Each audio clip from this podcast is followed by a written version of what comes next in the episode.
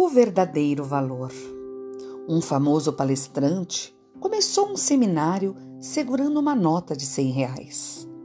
Numa sala com 200 pessoas, e ele perguntou: "Quem quer esta nota de R$100?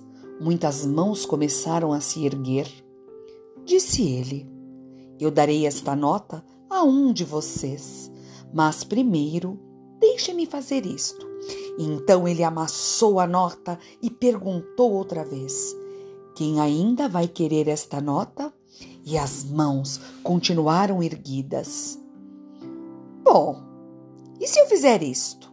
Ele deixou a nota cair no chão e começou a pisá-la e esfregá-la.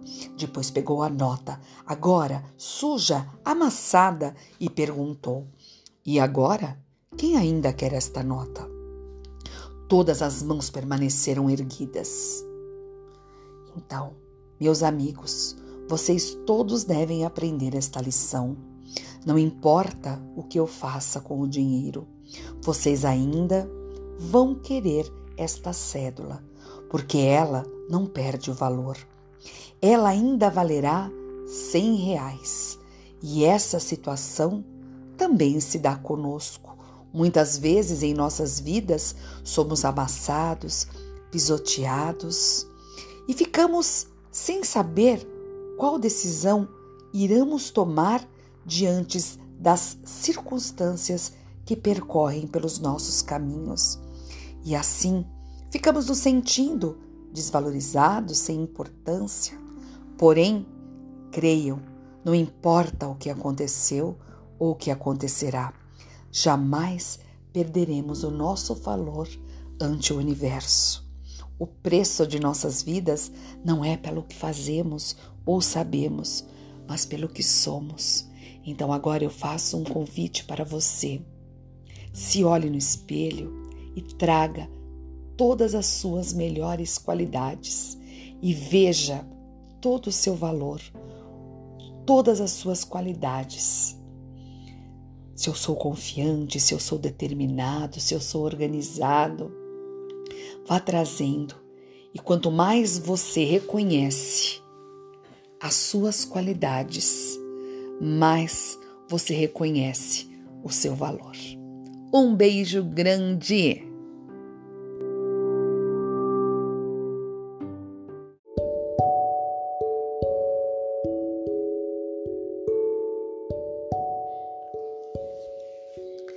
As quatro velas. As quatro velas queimavam e consumiam-se lentamente. O lugar onde elas estavam era muito silencioso, tanto que se podia ouvir o que elas conversavam. A primeira vela dizia: "Eu sou a paz, mas os homens não conseguem manter-me. Penso que não me resta outra saída, a não ser apagar-me." A segunda disse: "Eu sou a fé, contudo não sirvo a nada. Os homens não querem saber de mim e por este motivo não tem sentido eu continuar acesa." Muito triste.